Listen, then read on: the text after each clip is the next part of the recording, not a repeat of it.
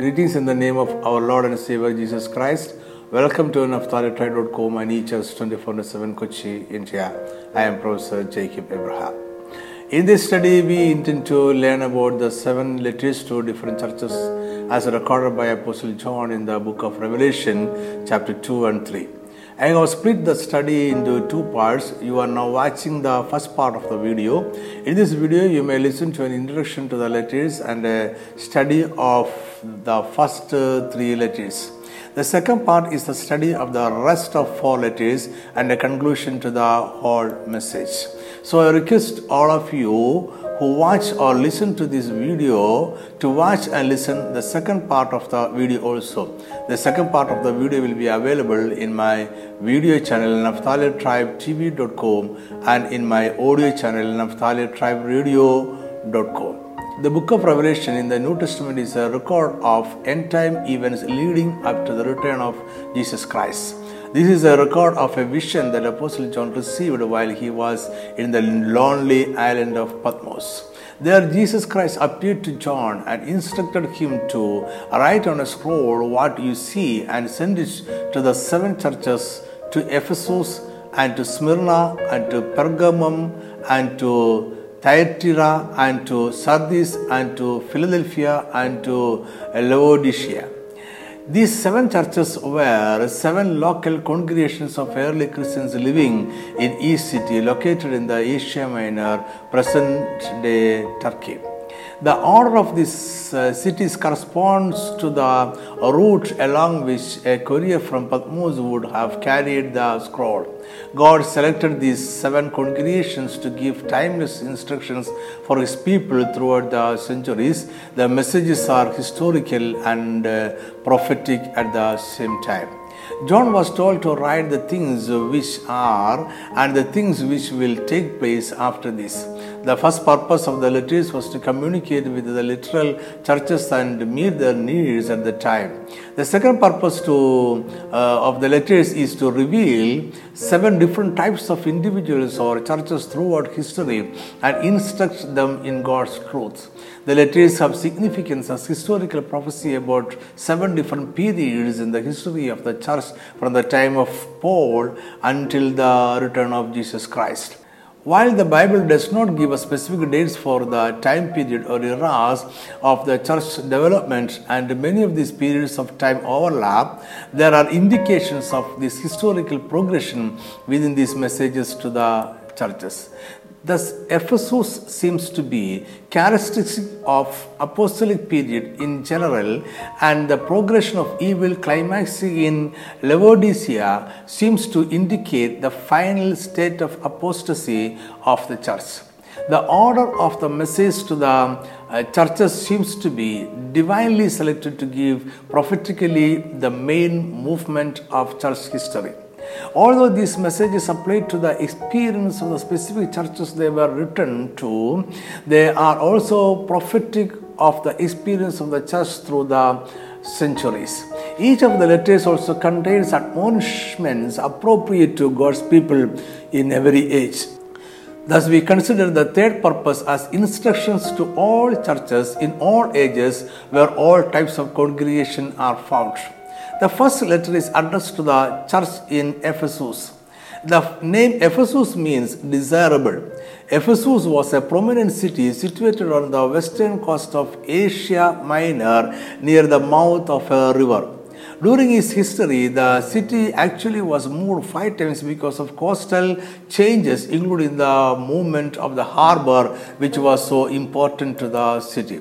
The city was the center for worship of Diana or Artemis, who was uh, believed to be the mother of all gods. The city was famous also for the library and a medical school. Apostle Paul and John were familiar with the third city, which was the largest in area of the five locations. A messenger coming from Patmos, where John wrote the book, would reach Ephesus first. So Ephesus makes uh, sense as the first letter. Ephesus also uh, a prominent city in the province, more powerful than Pergamos politically and uh, favored uh, than Smyrna for the imperial cult. The letter to Ephesus warns against false teachers and evil in the world and admonishes for having forsaken their first love. To the Ephesians, Jesus introduces himself as the one who holds seven stars in his right hand and walks among the seven golden lampstands. The letter begins by affirming the positive actions of the church. Revelations 2 verse 2 and 3. I know your works, your labor, your patience, and that you cannot bear those who are evil. And you have tested those who say they are apostles and are not, and have found them liars.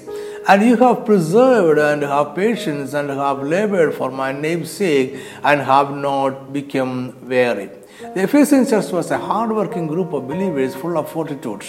They were gatekeepers of the truth and did not compromise with the evildoers.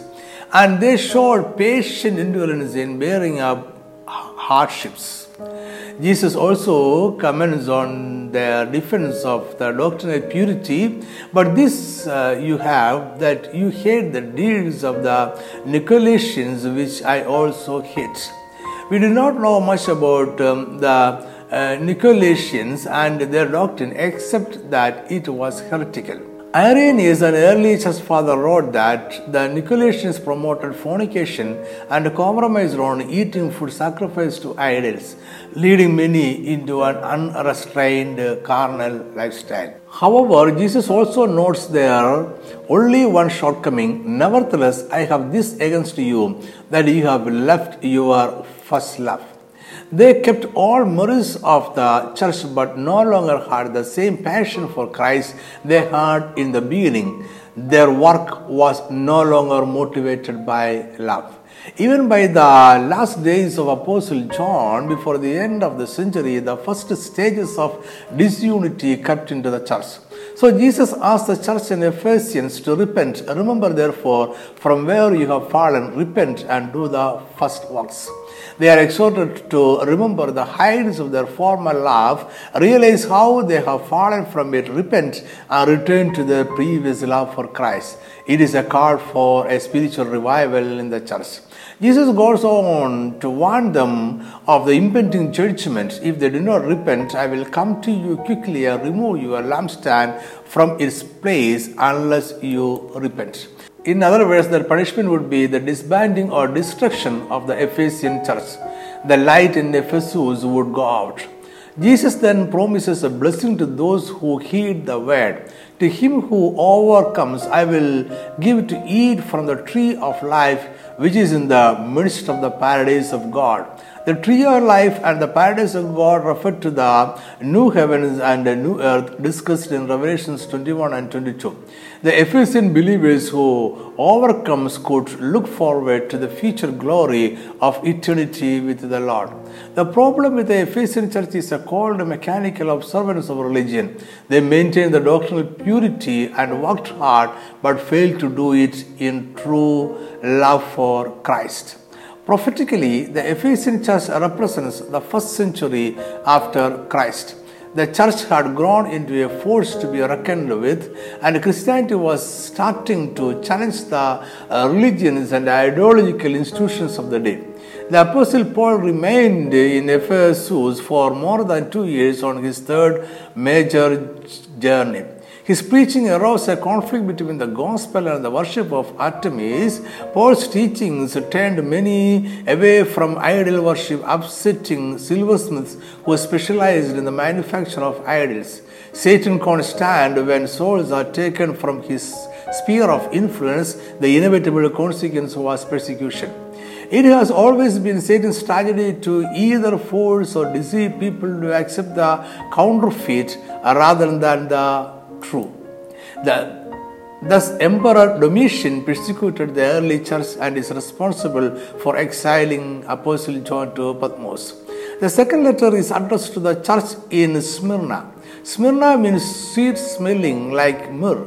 Smyrna was a large, important city on the western coast of Asia Minor, famed for its schools of medicine and science. For three centuries, Smyrna had been one of the most important cities in Asia Minor. Smyrna housed the shrine to the goddess Nemesis and was one of the last cities to fall into Islam. Smyrna was an official site to emperor worship and hence in a close association with Rome. Smyrna also was the home for a huge uh, Jewish synagogue and its participants partook in persecuting believers. The letter to Smyrna contains no admonishment. Some of the believers would actually suffer persecution or even death. To this church, Jesus introduced himself as the first and the last, which was dead and is alive. Jesus starts the message by acknowledging their trials. I know your works, tribulation, and poverty, but you are rich. And I know the blasphemy of those who say they are Jews and are not, but are a synagogue of Satan.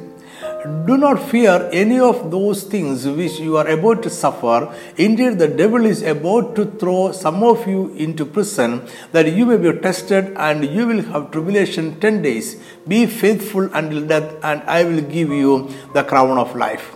In their physical poverty, however, the church of Smyrna was rich, that is, they had spiritual wealth that no one would take away.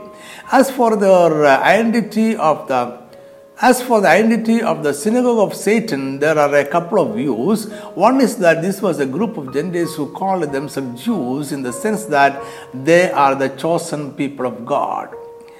Instead of following Judaism, however, these self proclaimed people of God worshipped the Roman emperor and spoke out against the Christians in Smyrna.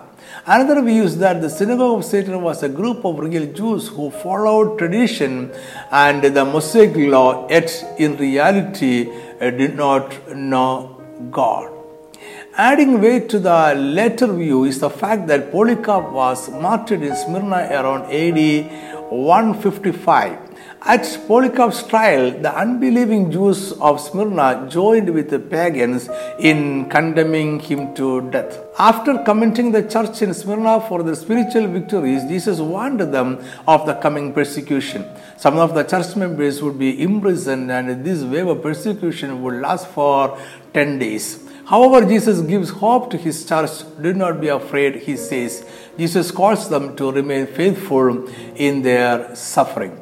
Jesus makes a final promise to the believers in Smyrna He who overcomes will not be hurt at all by the second death. The second death is a reference to the final judgment of the wicked. Smyrna may be pointing to the historical period during which the most vicious persecutions occurred against the Christians. In 107 AD, Ignatius, bishop of Antioch in Syria and a friend of John the Apostle, was thrown into the lions and eaten alive in the amphitheater of Rome. In 155 AD, Polycarp, the disciple of Apostle John, the bishop of Smyrna and a close friend of Ignatius, was killed by the sword and his body buried at the stake in Smyrna at the age of 86.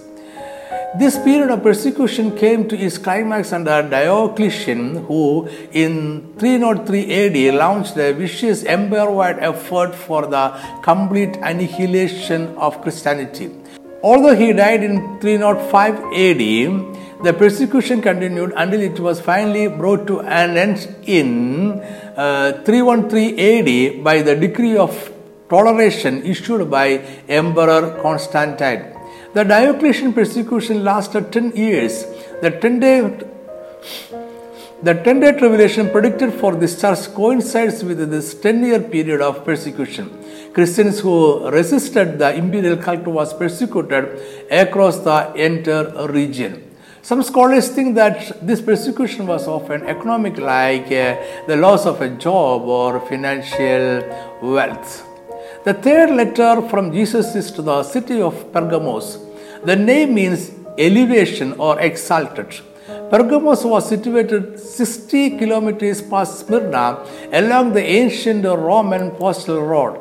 It was a famous, beautiful, and art filled city in the province of Asia that had long prospered.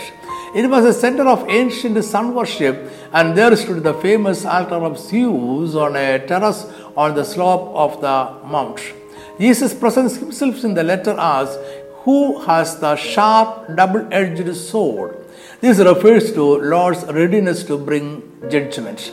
First, Jesus affirms the church's positive action. Revelations 2:13. I, I know your works and where you dwell, where Satan's throne is, and you hold fast to my name and did not deny my faith, even in the days in which Antipas was my faithful martyr, who was killed among you, where Satan dwells.